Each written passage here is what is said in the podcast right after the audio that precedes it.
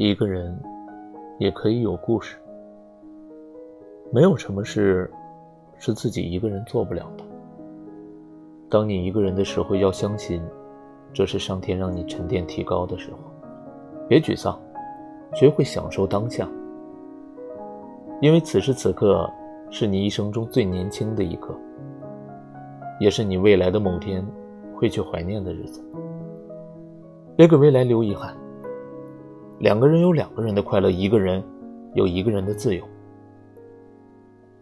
无论你现在的状态是什怎么样，都请积极面对生活，因为一个人也可以有故事。